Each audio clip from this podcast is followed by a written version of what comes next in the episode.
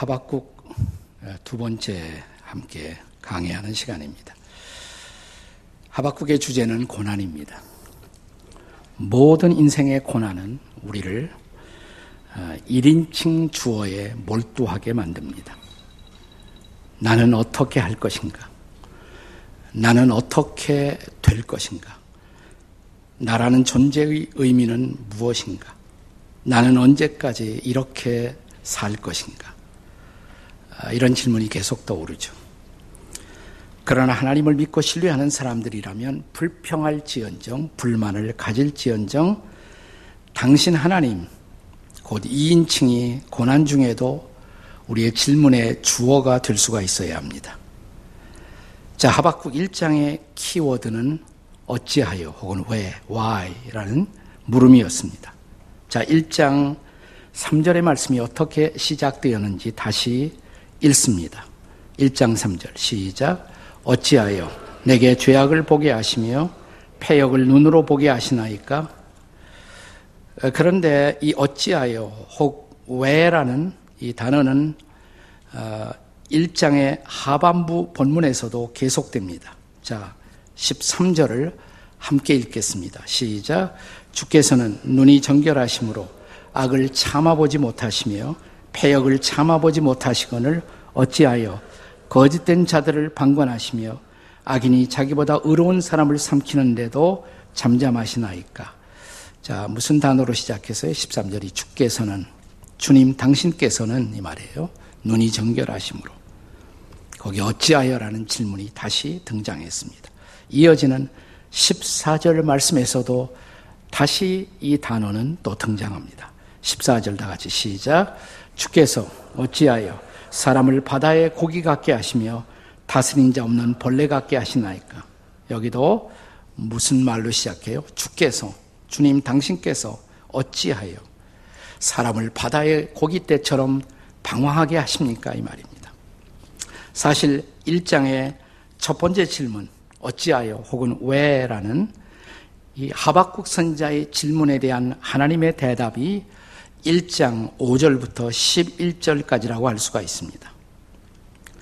아, 특별히 처음 5절의 말씀에서 하나님은 앞으로 너희들이 믿지 못할 일들이 일어날 것이다. 이렇게 말씀하십니다. 6절에서는 그것은 갈대아 혹은 바빌로니아 사람들이 일어나서 죄악에 빠진 너희 백성을 징계하게 되리라는 말씀입니다.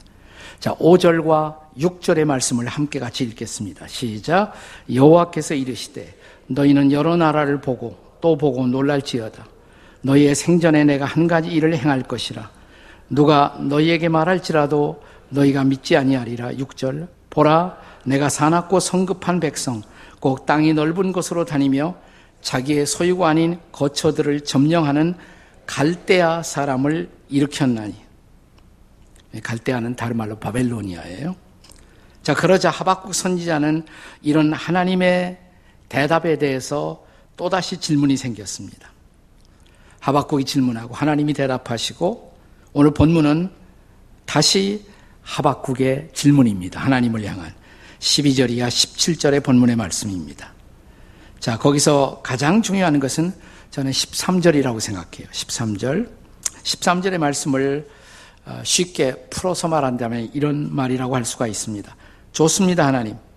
갈대아 사람들을 일으켜서 우리 민족을 깨우치시고 심판하시고 징계하는 것은 제가 충분히 이해할 수 있겠습니다. 그런데 그들은, 갈대아 사람들은 우리보다 더 악한 사람들이 아닙니까? 우리 민족이 범죄하는 것은 사실이지만 적어도 우리는 하나님을 믿고 있는 선민들이 아닙니까? 그런데 이런 선민들이 우리보다 더 악한 하나님을 모르는 백성들에게 짓밟히도록 하시는 것이 옳은 처사입니까? 이 질문이에요. 하박국 선지자 질문. 그렇죠. 우리도 이런 질문을 할 수 있죠. 자, 그러나 중요한 것은 이렇게 질문을 하면서도 하박국 선지자는 계속 하나님과 대화하고 하나님을 바라보고 있다는 사실입니다. 그가 고난 중에 바라본 하나님, 또 우리도 고난 중에 바라볼 하나님, 그 하나님은 어떤 하나님일까요? 우리는 그 대답을 본문의 12절의 말씀을 통해서 볼 수가 있습니다. 자, 12절 함께 같이 읽습니다. 시작. 선지자가 이르되 여호와 나의 하나님 나의 거룩한 이시여 주께서는 만세 전부터 계시지 아니하시나이까 우리가 사망에 이르지 아니하리이다 여호와여 주께서 심판하시기 위하여 그들을 두셨나이다 반석이시여 주께서 경계하기 위하여 그들을 세우셨나이다 자 여기 하박국의 이 기도 속에 고백 속에서 사용된 하나님에 대한 몇 가지 중요한 명칭들이 있습니다. 여기서 우리는 그가 고난 중에 만나고 있었던 하나님을 누구로 이해했는지 알 수가 있어요. 자, 고난 중에 우리가 만나야 할 하나님, 어떤 하나님일까요? 첫째로, 그분은 나의 하나님 여호와이십니다. 나의 하나님 여호와. 자, 12절에 하박국 선지자의 기도가 어떻게 시작되죠? 자, 선지자가 이르되 그 다음에 뭐예요? 여호와 나의 하나님 이렇게 시작했어요. 여호와 나의 하나님. 자, 여호와라는 말은 본래 히브리식 발음으로 하자면 야외입니다. 야외라는 말. 구약 성경에 무려 6,823번이나 등장합니다. 일반적으로 이 단어를 뜻을 연구하는 학자들은 이 단어의 어근이 히브리어의 네, 하바라는 단어에서 나왔을 것이라고 생각합니다.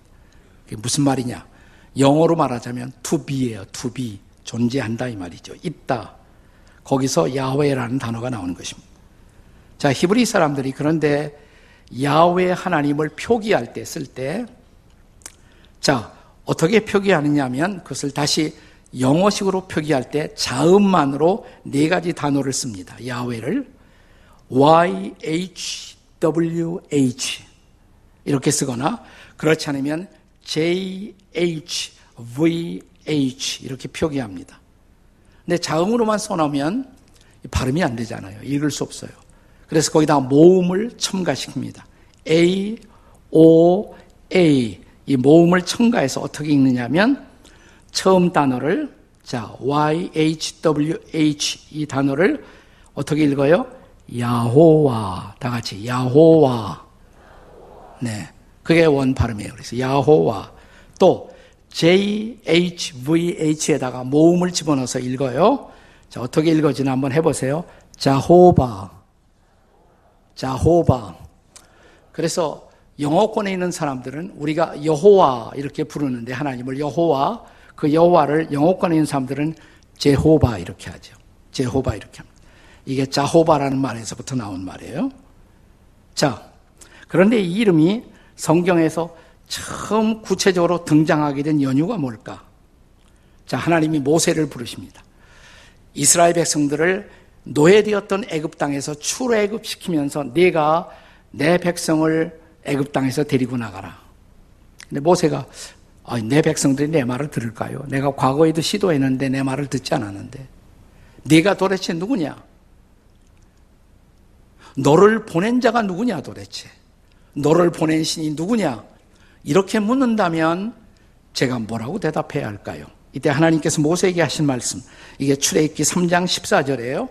다 같이 읽겠습니다. 시작. 하나님이 모세에게 이르시되 나는 스스로 있는 자이니라 또 이르시되 너는 이스라엘 자손에게 이같이 이르기를 스스로 있는 자가 나를 너에게 보내셨다 하라. 반복되는 중요한 단어가 뭐예요? 스스로 있는 자. 그러니까 야외란 단어가 있다, 존재한다 단어에서 나왔다 그랬죠? 나는 스스로 있는 자라. 나는 스스로 있는 자라. 이렇게 말하라. 자, 근데 출애굽기 3장 그 다음 절 15절에 보시면 이랬어요. 다 같이 읽어요. 이는 나의 영원한 이름이요 대대로 기억할 나의 칭원이라. 이것이 바로 나의 영원한 이름이 될 것이다. 나는 스스로 있는 자. 이걸 다른 말로 뭐라고 그래요? 야외 혹은 여호와, 여호와, 야외. 나는 스스로 있는 자라. 나는 스스로 있는 자라. 이걸 다시 영어로 표기하면 이렇게 표기해야 됩니다. I am that I am. I am that I am. 그분은 언제나 I am이에요. 옛날에도 I am이고, 지금도 I am이시고, 미래에도 I am이고. 그는 스스로 언제나 계시는 분이에요. 혹은 달리 번역하는 학자들이 이렇게 하기도 합니다. I will be that I will be. 혹은 I will be who I will be. 나는 앞으로도 계속 있을 자다. 과거에도 있었고, 지금도 있었고, 앞으로도 있을 뿐. 그는 언제나 존재의 근원이시고, 그는 언제나 현존하시고, 그는 언제나 스스로 존재하는 자존자이십니다. 여러분, 모든 인생, 모든 민족도 잠시 있다가 다 없어져요. 그러나 야외 하나님, 그분만은 홀로 영원하십니다. 그래서 잠시 후에, 자, 우리말의 이 12절에 번역해 보면, 처음에 하나님 여호와여, 이렇게 말한 다음에, 그 다음엔 또 주께서는 만세 전부터 계시지 아니하시나이까. 하나님은 여호와이시고 만세 전부터 계시는 분. 우리 말로는 따로 분류되어 있는 것처럼 이렇게 번역을 했습니다만은 학자들은 이 원문의 정확한 번역을 합쳐서 이렇게 한 문단으로 옮깁니다. 즉 만세 전부터 계신 여호와요. 이렇게 번역하는 것이 더 좋은 번역이에요. 만세 전부터 계신 여호와요. 하나님은 만세 전부터 계세요.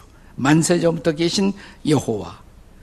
자, 그 하나님을 신뢰하기 때문에 때로는 우리가 불평하기도 하고 하나님께 질문도 많지만은 그 만세전부터 계신 영존하시는 여호와 그분을 신뢰하기 때문에 이렇게 고백합니다. 우리가 사망에 이르지 아니하리이다. 이게 중요한 거예요. 다 같이 우리가 사망에 이르지 아니하리이다. 지금 고난이 오고 있어요. 어려움이 덮치고 있어요. 그러나 우리가 사망에 이르지 않을 것입니다. 많은 성경학자들은 여기에다 한 단어를 더 첨부시켜서 더 정확하게 옮기면 우리는 결코 사망에 이르지 않을 것입니다. 왜 이런 고난이 오는지, 왜 이런 외적들의 침략을 받아야 하는지 우리는 모르지만 우리는 결코 사망에 이르지 않을 것입니다. 왜? 우리는 야외 하나님을 믿기 때문에 영원하신 여호와를 믿기 때문에 우리는 유한한 인간이지만 영원자 안에서 비로소 유한한 존재인 우리가 영원할 수 있다는 것을 믿습니다. 지금은 이해할 수 없는 불가해한 고난, 이 고난이 우리 인생의 길에 허용된다고 할지라도 영원하신 여호와여, 우리는 당신을 믿고 당신 안에서 존재의 의미를 찾습니다. 이런 고백을 하는 거예요, 지금. 중요한 것은 이것입니다. 그렇다면 우리가 이 하나님, 이 여호와가 나의 하나님, 나의 여호와가 되셨는지요. 자, 고난 중에 우리가 바라볼 하나님 어떤 하나님? 나의 여호와 하나님. 나의 하나님 여호와. 두 번째는 나의 거룩한 하나님이십니다. 나의 거룩한 하나님. 본문에서 하박국 선지자가 두 번째로 그의 기도 가운데서 부르고 있는 하나님 거룩하신 이여. 거룩하신 이여. 히브리 말로는 카도시라는 단어가 쓰여져요. 거룩하다는 말을 카도시, 카도시. 거룩하다는 이 단어가 굉장히 의미심장하고 심오한 말이에요. 우리말로 다 옮길 수 없어요. 그냥 거룩하다 이 말 속에 다 품을 수 없는 심오한 뜻을 갖고 있습니다. 본래 문자 그대로 카도시라는 단어의 뜻은 구별한다는 뜻입니다. 구별한다. 많은 것 중에서 구별해요. 그러면 유일한 존재가 돼요. 그는 구별된 존재, 유일한 존재, 다른 것과 비교할 수 없는 유일한 존재. 우리가 아, 여기 계신 자매님들이 남편 칭찬하면서 이런 칭찬을 할 수가 있어요. 내 남편은 최고야. 최고의 남편이에요. 아, 그말 들으면 기분이 좋을까요? 안 좋을까요? 한번 해봐요. 옆에 남편 왔으면 아, 당신은 최고의 남편이에요. 다 같이 시작.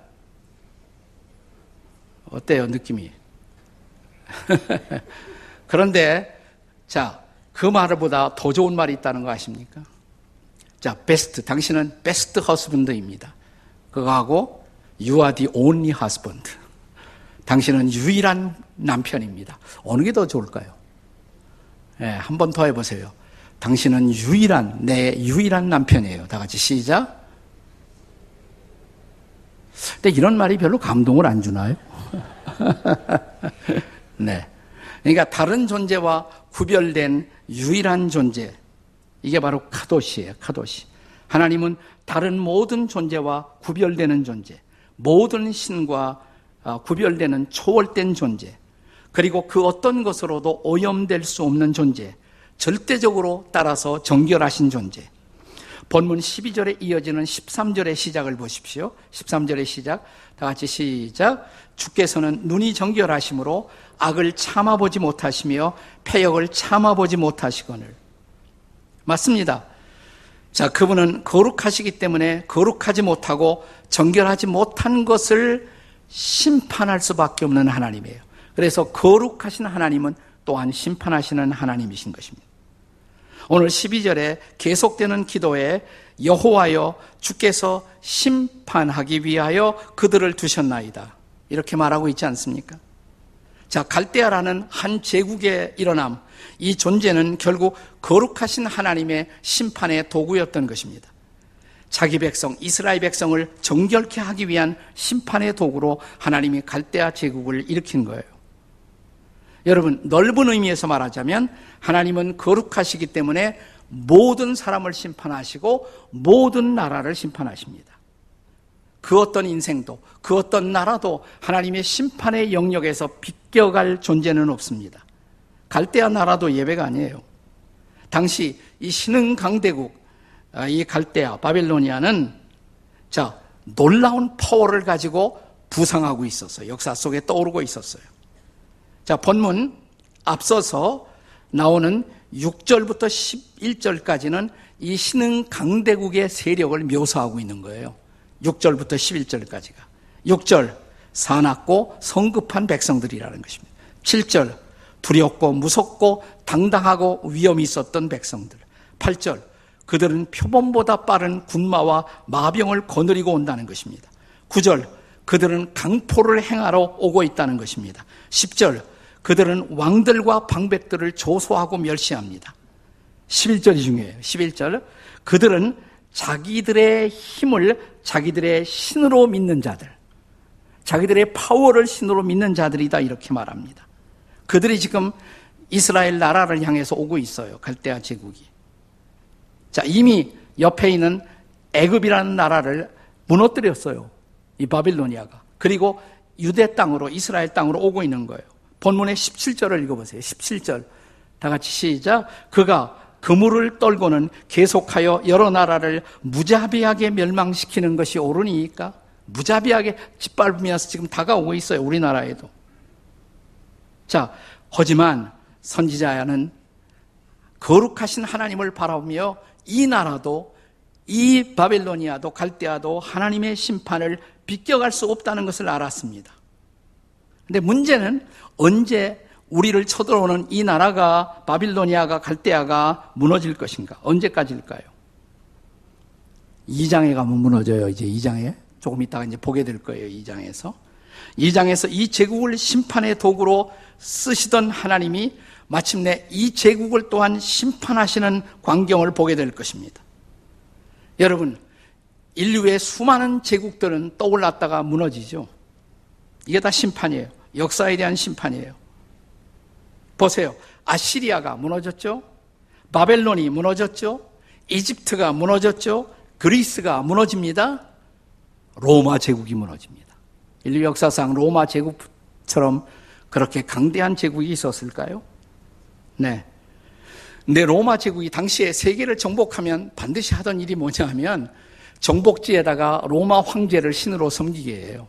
로마 황제를. 가이사를 신으로 숭배하게 한다.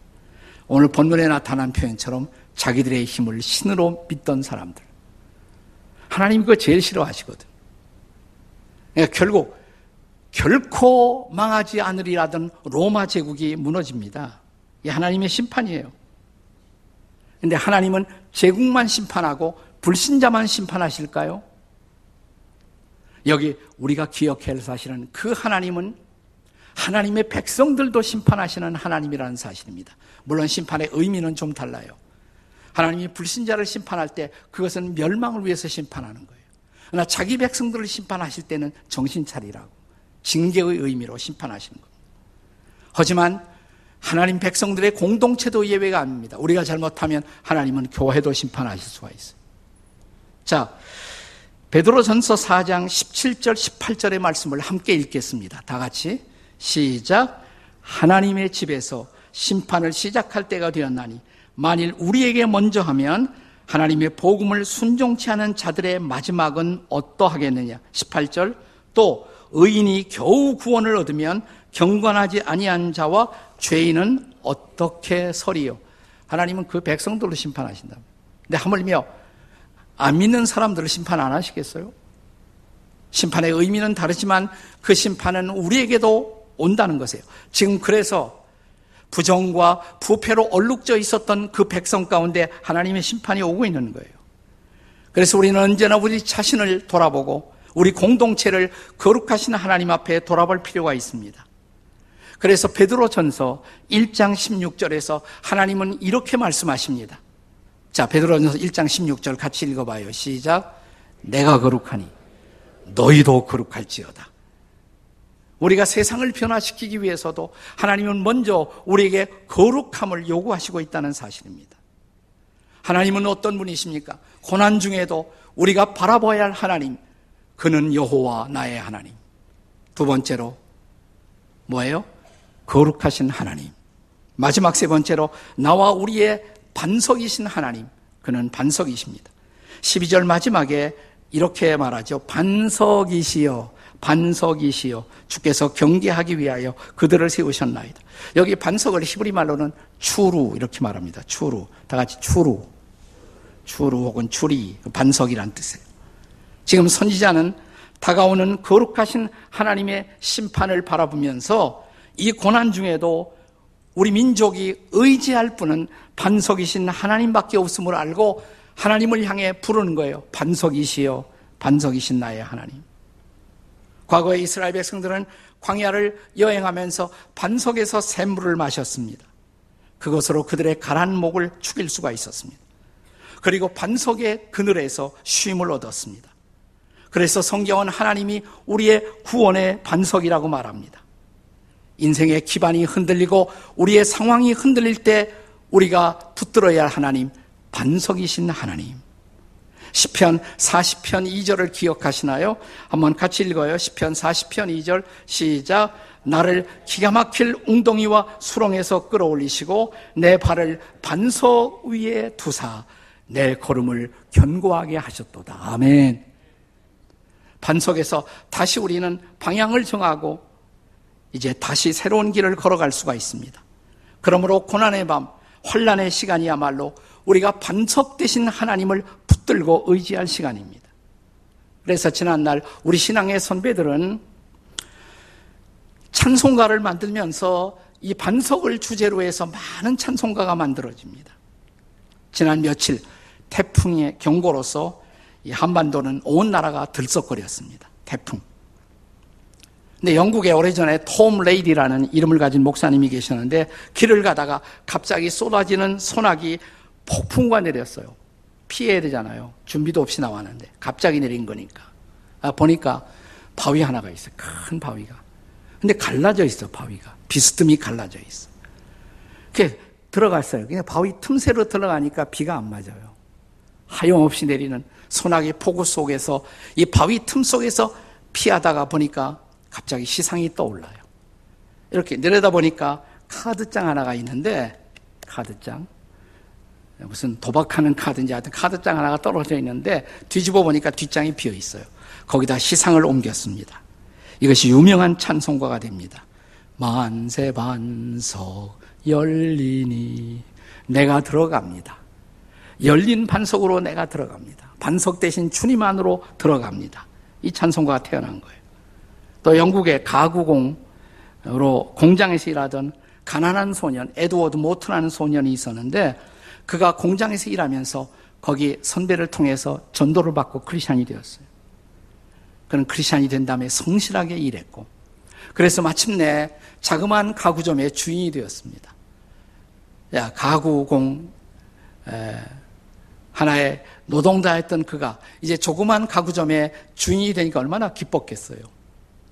주인이 되던 날 그는 가구점 뒤에 그가 점심시간이면 늘 오르던 동산에 올라갔습니다. 거기 평평한 바위가 있어요.